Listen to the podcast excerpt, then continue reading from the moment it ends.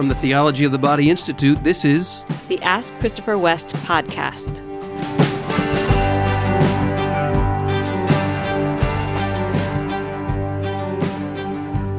Welcome, everybody, wherever you are tuning in. We're so happy to have you. Yes, we are. I was just uh, gathering some questions from our uh, folder of questions, and I came across one that I just wanted to share with everybody because I thought it was beautiful. It, so this is not a question I'm supposed to answer. It has a tiny element of question, but the more point is just to share this beautiful Got it. testimony. Let's okay. let's hear it. So this is from a patron named Kyle who said, Hi, Kyle. Mm-hmm. Thank you for what you do.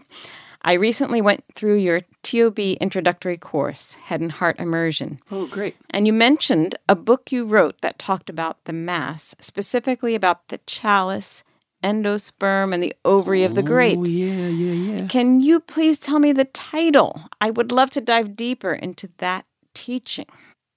So before you answer that, Okay. I'm going to read the rest of this, and then you can you can. So all our all our listeners You know what? This for that. works really well to tie right into our update on the Institute All as right. well. Right, hang, hang, hang Okay, sorry, sorry. Sorry, I'm So getting this is what else Kyle said. Okay. Christopher and Bill greatly impacted me in TOB1, which led to a profound encounter with Christ. Christopher and, and Bill, as in, did he take the course with Bill Donaghy? I think maybe oh, oh, he probably took the one that we co-taught. taught it together. Got it. As a result of the class and this podcast, on September 12th, I will be reversing my vasectomy. Glory to God. Thank you from the bottom of my heart. Kyle, wow. Wow. What a grace. What a, a man, I'm I'm wow. I'm like the Red Sea is parting. That's powerful. Uh, I hope this isn't too much of an image to share with everybody, but man, I feel it. And this is theology of the body. Uh, a vasectomy is a block in a man's body to the flowing of grace. That's what it is because the flow of the life giving element of the man's contribution to the marital embrace is a physical sign of the spiritual reality of God's life giving grace. Brother, you are going to feel a floodgate open, a floodgate of grace flowing through your body. That is awesome. That is awesome. Wow. And here I can tie in the little question you had with an update of the Institute. We usually Mhm. do. If you're a new listener, Wendy and I usually begin with just a little banter, we call it. And we just, we used for our banter today this beautiful comment. hmm And then we have a little update on the work of the Institute. So here it is. Here's the question What about this book? Yes. I just over the last two days recorded the audiobook version and saw in my hand the prototype print version of a book I've been working on now, man, for a couple years. Uh, in fact, I started writing it during lockdown in 2020. Right. Uh, so this has been a long pregnancy, shall we say, and it's coming to birth. Uh, the book is, and it will be released sometime this fall. We have a website. Maybe by the time that this episode airs, it'll be active. The The website is also the title of the book, "Eating the Sunrise." Eatingthesunrise.com. Go there, and it, hopefully it'll be up and running by the time you listen to this, and you can pre-order the book, "Eating the Sunrise." The subtitle is Meditations on Liturgy and Our Hunger for Beauty. This has been a real, I mean, all of my books are a labor of love, but this one, man, this took me places. Hmm. And the, the idea, Eating the Sunrise, the title of the book came from a student of mine. Maybe some of you, especially if you're a Spanish speaker, you might know the work of Evan Lemoyne. He's a, a TOB speaker in the Spanish world. He also speaks English but he lives in Mexico and he, he does a lot of work uh, sharing theology of the body in Spanish speaking countries. Anyway, he was a student of mine years ago, and he came up to me at a break one day and he said, Christopher, I don't only want to behold the beauty of the sunrise. We were talking about in class about just letting mm. the beauty of creation awaken you. Yes. He said, I don't want to just behold the beauty of a sunrise. I want to eat it. And I was like, oh, oh, what an image. What a powerful image. That's what we want to take beauty into ourselves. We don't want to just look at it. We want to take it in. I mean, for crying out loud, what is the passionate kiss of lovers saying? What is that open mouth, lip smacking, tongue involved, face chewing? what is that? Come on, what is that? It, what are you saying with your body if not, at some level, I want to eat you? I want to take you in. Hmm. And what I unfold in this book is that the ultimate fulfillment of that hunger to eat the sunrise, to eat beauty, well, that's exactly what the Mass is. That's exactly what the Eucharist is. We are, we are, why does the church traditionally pray her liturgy towards the rising sun? Ad orientem? Towards the Orient? Uh, because, as scripture says, the sun comes forth like a bridegroom from its tent. The whole purpose of liturgy, which I unfold at great length in this new book, is to orient the desire of the bride, that's the church, towards the coming of the bridegroom. And eating the sunrise is exactly the right image for what happens in the Mass. So um, go to eatingthesunrise.com hopefully it's up and running and you can pre-order that book. We'll keep you posted once once we get those books shipped to our our storage facility and they are available for purchase, but you can pre-order it. Go check it out. Our first question then is from an anonymous patron who says, Thank you, Christopher and Wendy, for your podcast ministry and for providing this virtual community where we can all find hope and inspiration through these mm-hmm. discussions. I have a situation which I fear is unfortunately common for many of us with adult children. So I think your answer to this question will serve many people. My daughter and her fiance currently live in different cities and far from the places both were raised. They're engaged to be married in the spring of 2024. In October, both of their respective leases expire, and my daughter intends to move into her fiance's city in preparation for their new life together and unfortunately, they intend to live together at that time. They view this as an economic and practical decision. Both of them grew up in faithful Catholic homes, and in my daughter's case, grew up attending Catholic school and daily Mass with me. As an adult, she's completely rejected the teachings of the Church, mm. which, as you can imagine, is very painful to me. Mm. The irony is that they both want to be married in the Church. Mm. However, it's clear that desire is more about a pretty backdrop for their pictures and making their families happy. Mm. My daughter and I have an excellent relationship and speak on the phone daily, and they visit us often. When mm. they stay in my home, they sleep in separate rooms. With no question, they fully understand our position on premarital sex and respect our rules. I'm fairly certain there's nothing I can say to change their minds about living together, even though I will, of course, try. My question is more along the lines of what do I do once they've actually done it? My daughter will fully expect me to help her make the move, which I, of course, did when she moved away from our state to the place where she is now. I feel that it would be wrong of me to facilitate in any way her living with her fiance, meaning I would have to refuse to help with the move or visit their home until they're married, which will be about six months later. Is this the right approach? We are very fond of her, her fiance and, of course, praying daily that they will both mature and return to the faith. What can I say to her or to him that would help them understand my refusal to help isn't being punitive, but I just don't want to participate in a morally wrong decision? Dear anonymous questioner, I'm not sure if you're the mom or the dad, but I just want to bless you in that place of real pain and sorrow and to encourage you that that pain and that sorrow opened up to Jesus, offered to the Lord, is probably the most potent prayer of intercession that you can offer for your daughter. Regarding, you know, do you help her move in?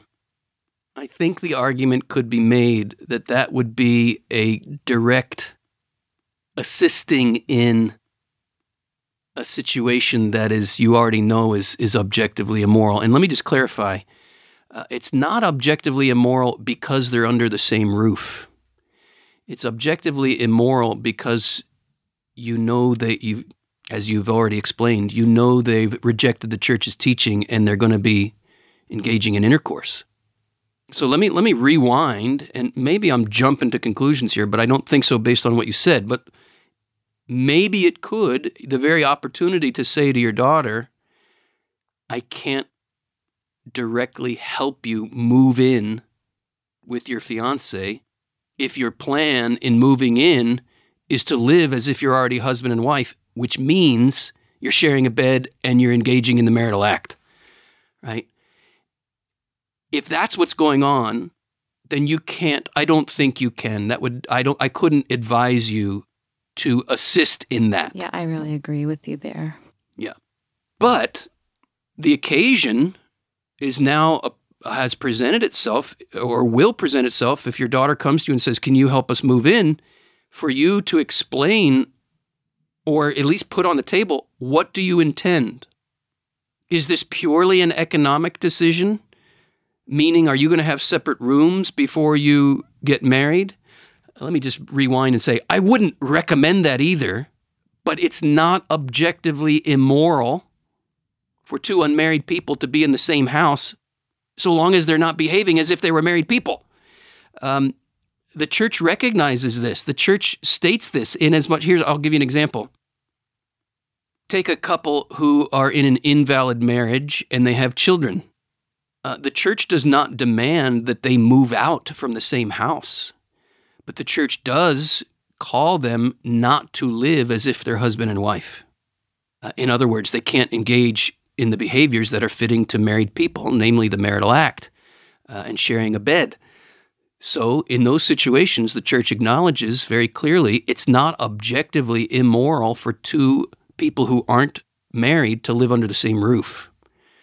Do I recommend that? Do I encourage that? No, because it poses its own whole realm of problems. But if you could ascertain that your daughter's intention is not to engage in sex under the same roof with her fiance, but merely to live in that house in a different room, and we're not going to have sex until marriage, you could facilitate that move because you're not endorsing anything immoral. Again, there may be very good reasons to say they shouldn't live together, but it's not objectively immoral. That's my point there. So, dear parent, uh, wow, uh, yeah, that is a that is a dilemma. Others might make the argument. I'll just throw this out there for people's consideration, and I, I give some level of credence to this that there are situations in which, so long as you make your position clear, which it seems you already have, you could maybe help move in um, in order to maintain the relationship. That wouldn't be my advice, but I'm just putting it out there and saying there are people who would make that argument, and there's something to it, but I don't know. I don't find it compelling. Yeah, I it's we are getting to that age of adult children and difficult questions about um, just how do we how do we how does our relationship change? Yeah, with they, adult children. Yeah. Yeah. So it's not that we have this situation, but it's still we can relate to being yeah. at that stage of life and it's not obvious always what the answer should be. The reason I piped in and said I agree with you when you said that earlier in answering the question is just because that was what impacted my heart. I think in part because this daughter already lives far away. So there's already a physical distance where, hey, ask someone else to help you move. like yeah, there yeah. would be such an added effort to go to yeah, make a point to go and help with the move that I think it kind of just lends itself to saying, I'm I'm not doing that. That's a good point, Wendy. The very fact that it would be that much of added effort to go out of town yeah. adds to the weight of saying, not a good idea. Mm-hmm. I I would recommend all of these things that uh, are this parent's instinct are probably good. Don't help with the move don't go stay with them. And since you already have that respect where in your home they're not sharing a bedroom, I think it all just remains consistent. And that's a beautiful witness that they will hopefully process and make sense of at some point that consistency yeah. and that goodness. Yeah. And I just want to also say this that we don't always know all the reasons that people are doing something. And the the um, patron said, you know, that the church wedding is for the sake of a backdrop since they've rejected church teachings. Obviously, we don't know the full story of what their state of faith is, both the daughter and the fiance. But I do think as parents, we can rejoice that they would want to Yes, be married yes. in the church. Even if it's even if it really is that motive for a nice picture, there's something there. There's something good There's there. something there that can be affirmed. Yeah. There, is, there is. Yeah, and to trust the Lord to keep working on Yeah. them. Just Yeah. keep just keep praying, Lord, keep working on them. May may if they're getting married in a church, they're going to hear the beautiful Yep. prayers of the church. And let me tell you, when people don't believe what the church teaches about marriage, if their are ears are even partway open open during a Catholic wedding, they are going Mhm. to be hearing profound truths in what is just written into the prayers. And that is a good thing for them to hear at the start of their marriage. So I want to just encourage this parent that that is something you can continually be praying that that would penetrate their hearts. And I'll, I'll hold this out. Uh, the book Good News About Sex and Marriage, I wrote with primarily skeptical, engaged couples who were already living together in mind. It's not only for that kind of person, but it really is for that kind of person.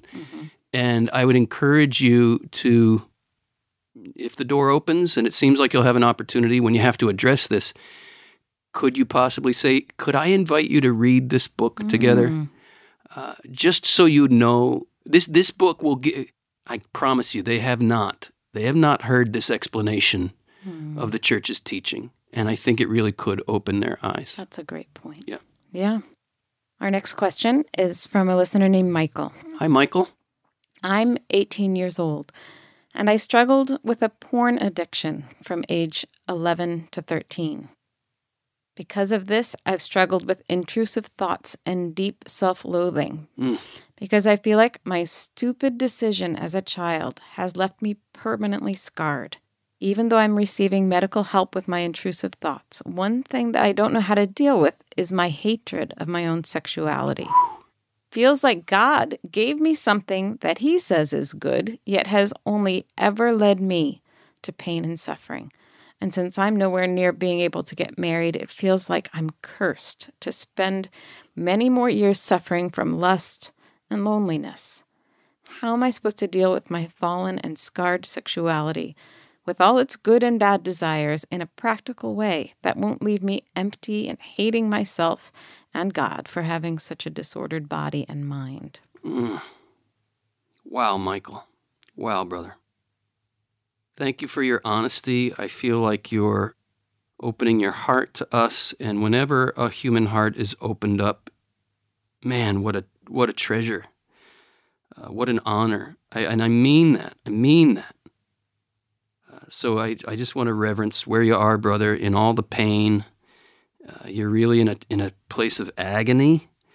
You're in what the, the church would call the prayer of agony.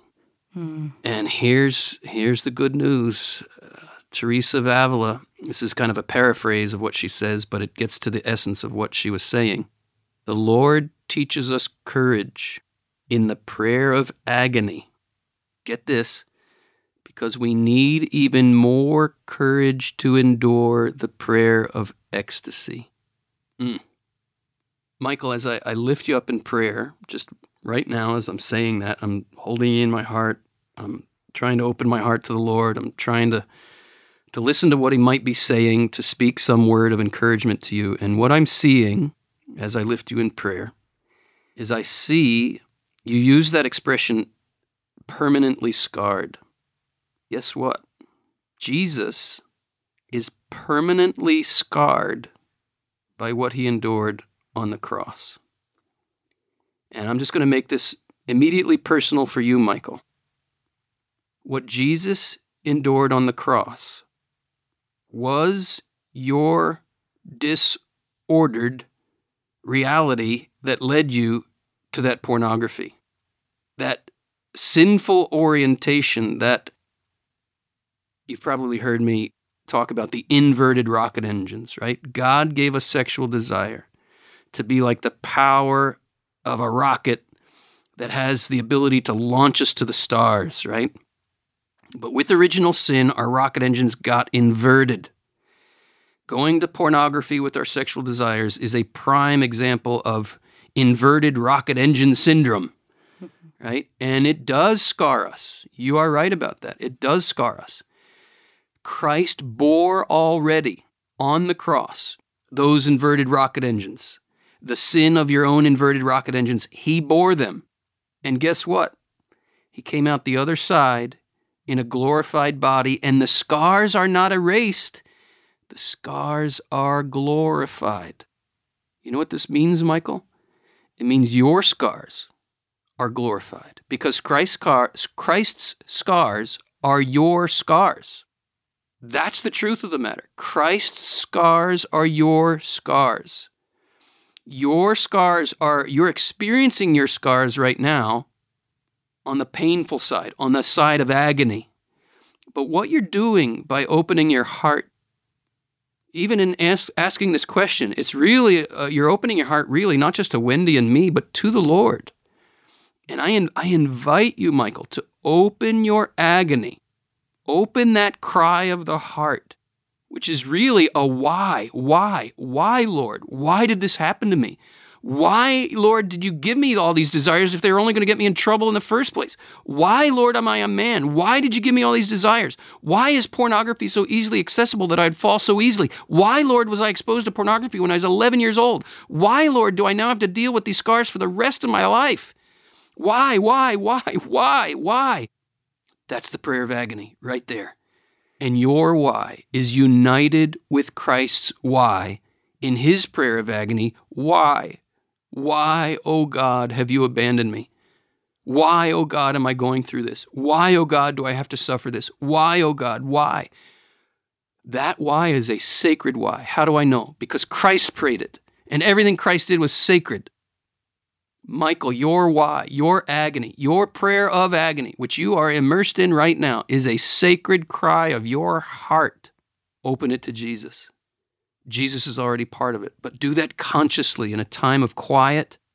Open that why. Maybe write a letter to Jesus and say, Why? Get all the whys you have out. Get them out. Get them out. In that prayer of agony that you're going through, the Lord is going to use to teach you courage to endure the prayer of ecstasy. And the Passover will be as your scars, which are in some way permanent, but they're permanent, not with a destiny of just causing you pain for the rest of your life. They're permanent in the sense that Christ is permanently scarred, but his scars are now glorified. They cause him no more agony. They are now shining with glory. Your scars, too, my dear brother, will shine with glory. Mm. And when the time is right, as the time is right, as you learn to listen to the Lord, as you learn to let the Lord touch your agony, as you allow the Lord to touch those scars which are causing you this agony, He will take you on a journey untwisting all of those pornographic images. Because what is pornography? It is a diabolic mockery of a glorious heavenly reality. It's a hellish mockery of a heavenly reality. As you journey more with Jesus and let Him touch those scars, He will untwist those diseased images and show you in your heart the glory you have yearned for the whole time. That's the journey, brother. I invite you to consider taking TOB 1. Uh, come study with us. Um, maybe, maybe consider becoming a patron and take the retreat that I did for the patrons with Dr. Bob Schuchts or the retreat that I did with Andrew Comiskey and his team. Uh, both of these treats are examples of entering into deeper sexual healing. And if money is in the way, you just send us a message and I'll find a way to get you those retreats, even if you can't pay the uh, $10 fee a month to be part of our community. We'll find a way to get you these resources, brother. I, I think that's very powerful. I think you're just really speaking from experience, that is yes. such a, a treasure to have, to know, and to have suffering united with the Lord and the increase of faith rather than decrease because of that union with the Lord. And and just it, what you're touching on too is just redemption. What does it mean in my story, in Michael's story, in your story to be redeemed by the Lord? And I um I just wanted to add, in addition to what you said about the retreats, I was thinking also of two other things. One was um, freedom coaching. Oh, yeah, uh, yeah. Which you might want to just say a couple words about. Absolutely, yeah. Uh, freedom coaching. Uh, friends of mine have started this and run it and are part of it. Um, Steve Picorni and Steve Motel are two very fine coaches who their whole purpose of freedom coaching is to take you through a, a program of detoxing Mm-hmm. from porn. And, and and Michael brought this up. There's a deep self-loathing Yeah. that is almost inevitably, and I think we can say safely, is inevitably part of, of the pornography problem, is a self-loathing. Uh, they they know they have found a way of walking people into and through this redemption, and really a deep healing of that self-loathing attitude. So I couldn't encourage you to to look into that anymore. Uh, Freedom Coaching. We'll have the link in the in the show notes. And the other thing I want to say, and I don't want to say this to scare Michael or any other listener, but I, I think we are, it is a gift to be aware that the evil one is real Yep. and that he's after us. And, and it's scary. We don't like to know that, but it, we, it's better to know than not Yes. to know. Yes. And I do think in Michael's story, I just picked up on a few little things loathing, hatred, curse that just kind of said to me like the this the ways that the evil one is kind Yep. of hanging on Yep. there. Yep. He was having a heyday with Yep. Michael when he was right at that age when he should have been able to be coming into a, a manly body in a way that corresponded to a manly heart and the evil one was saying no and and acting against that process that grace would have you know brought in michael and i feel like even though and it's a thing to give thanks for so much that you're not michael still in that Yes. Behavior. Yes. Thanks be to God. but I can just see kind of this hanging on of some of the effects or even presence of something that is that hater of your soul and of God's purpose for your life, Michael, that that is a spiritual reality that does need spiritual remedy. So we can be freed from you know demonic forces even just by going to confession all the better if you go to confession with a priest who's aware of some of that reality, can pray over you and with you specifically for freedom from that. But I, I, I want to make you aware of it because I I just feel like it's it's something that we can miss sometimes when we are just living through it because the evil one wants us to miss Yep. it. He doesn't want us to notice him there. Thanks be to God, Christ came into the world to undo the work of the enemy. And Jesus knows thoroughly, Michael, the work of the enemy in your life, and he has a perfect plan to undo it. Jesus, we ask you, take Michael step by step through your plan to undo the work of the enemy in his life. Open the doors that are meant to be open for him to walk through, bring the right spiritual direction, bring the right therapy, bring the right people who can love him where he is and help him journey, accompany him in this healing. We place this prayer in the womb of the Blessed Virgin, where the full glory of femininity is revealed through the incarnation of the second person of the Trinity. We tuck you right into that the folds of Mary's womb there, Michael. And we ask that right there you would be purified and formed into the, the man you are meant to be. Amen. Amen. Our next question is from Christine. Hi, Christine. My father has been diagnosed with Alzheimer's this year, and I haven't accepted it very well. Mm. I know that many people find it easier to feel God's presence during times of suffering, but what I feel is not being heard by Him. I look at my father here, and I don't recognize him. Seems the same with my father in heaven. Mm. I don't know how to find him. What does our faith teach us about mental diseases? How can you be sure that the person is still in there when his body doesn't even seem to reveal his soul anymore. In a way, it feels like a death. Bless you, dear sister.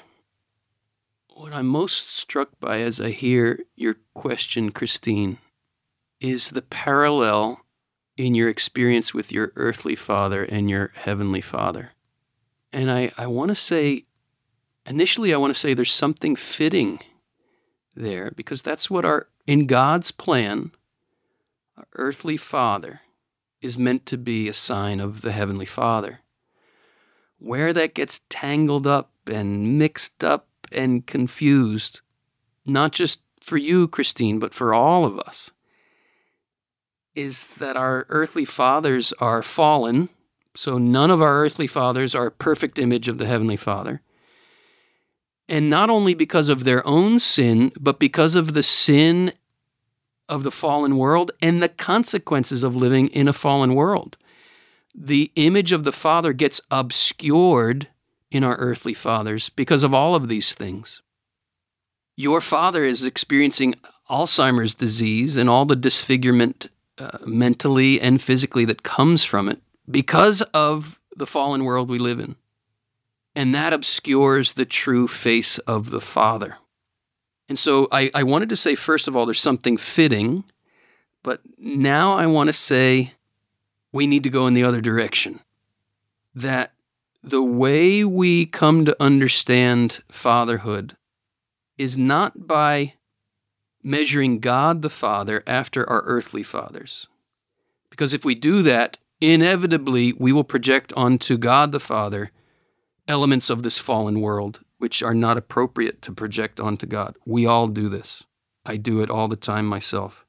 In fact, so much of my interior journey as an adult Catholic, taking his faith seriously, so much of my adult journey in relation in my relationship with God the Father has been the Heavenly Father showing me ways, this just came up in my prayer last week, showing me ways in which I project onto Him patterns and, and realities of fatherhood that I learned from my own earthly, broken, fallen father.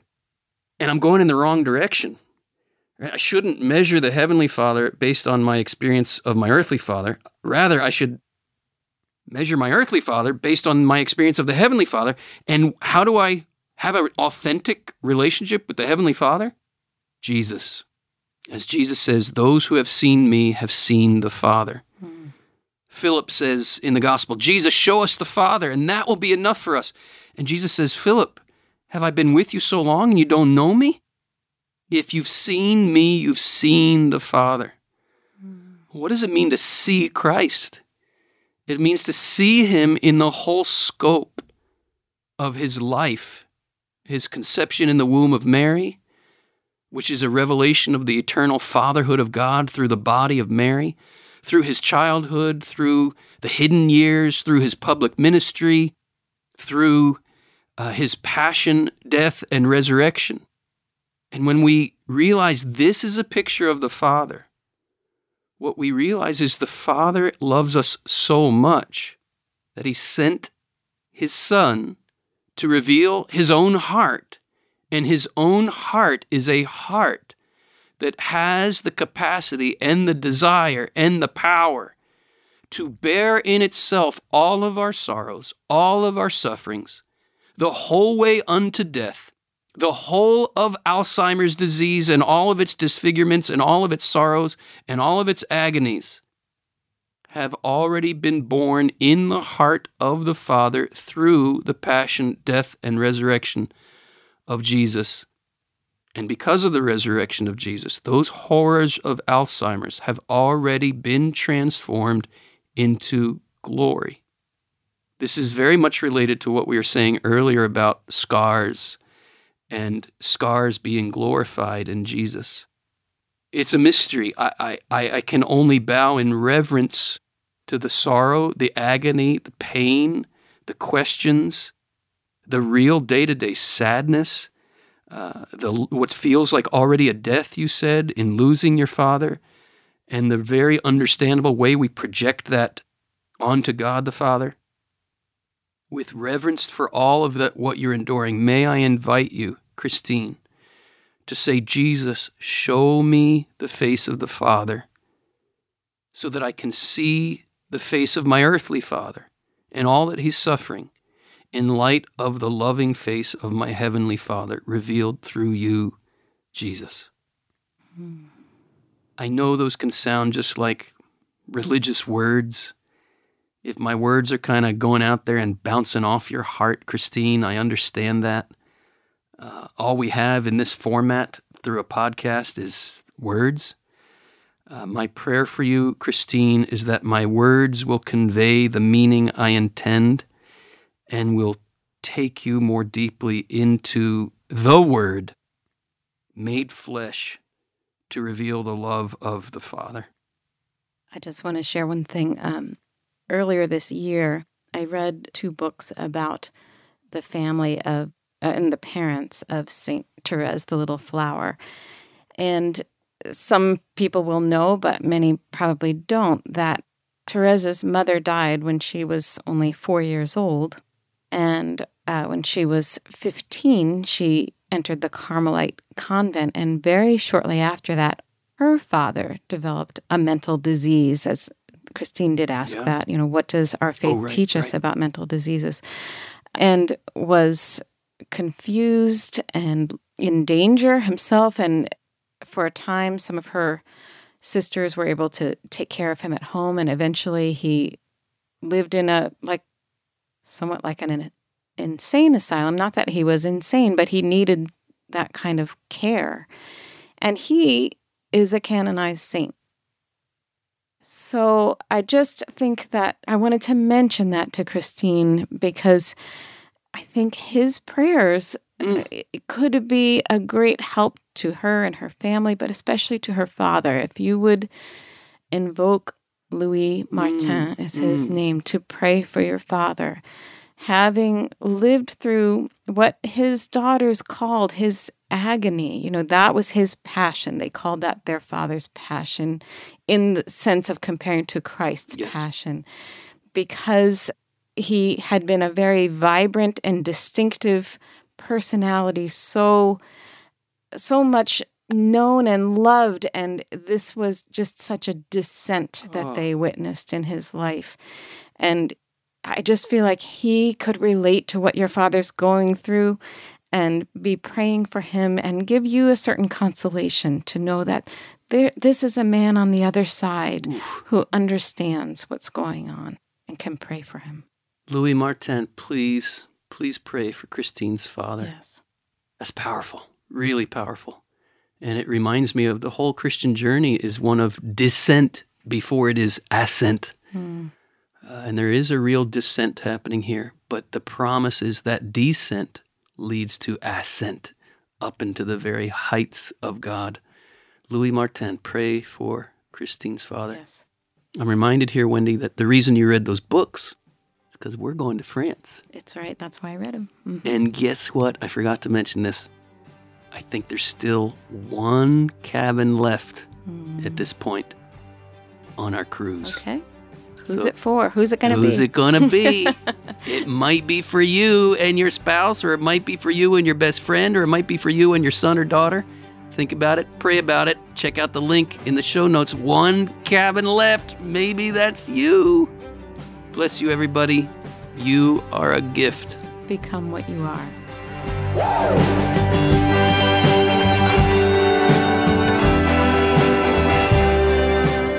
Ask Christopher West is brought to you by the Theology of the Body Institute, with music by Mike Mangione. Christopher and Wendy hope that the information provided is helpful to you, but remind you that they are not licensed counselors. If you're going through serious difficulty, a list of trusted counselors and psychologists can be found in the show notes.